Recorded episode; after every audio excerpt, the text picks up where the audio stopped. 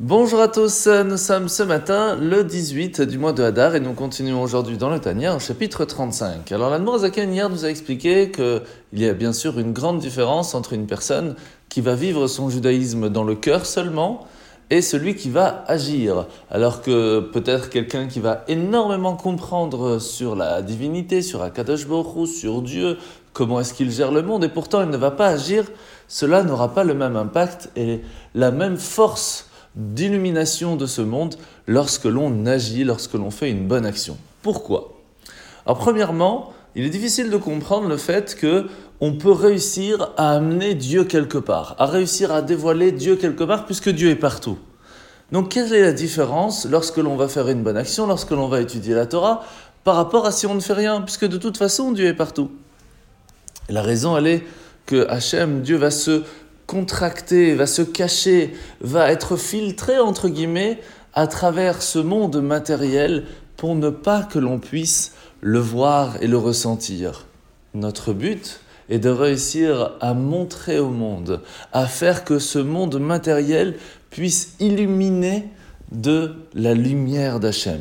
Pour faire cela, plus nous allons utiliser des choses matérielles, plus nous allons utiliser notre propre intellect pour comprendre les choses, plus à un certain moment, nous allons le limiter. Et c'est pour cela que le fait de faire une bonne action, parce que Dieu l'a demandé, c'est une soumission à lui qui est très grande. Ce qui fait que la grandeur du dévoilement de la volonté divine et de sa présence dans ce monde sera beaucoup plus grande qu'au moment où on aura compris les choses. C'est là que nous apprendrons bien sûr qu'il faut comprendre, mais en fin de compte, faire parce que Dieu nous l'a demandé. La mitzvah de ce matin, c'est la mitzvah positive numéro 104. Alors c'est le commandement qui concerne un homme qui est atteint de flux. Et bien dans ces cas-là, il pourrait perdre sa pureté. Il y a toutes des lois qui pourraient faire rendre la pureté à cet homme, par exemple le mikve. La paracha de la semaine, nous sommes parachat Ki Tissa.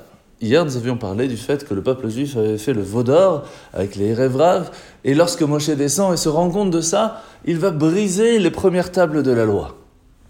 Et Hachem, au début, va partir, entre guillemets, ne va pas vouloir continuer de marcher avec le peuple juif et va cacher sa présence, comme on en a parlé dans le Tania.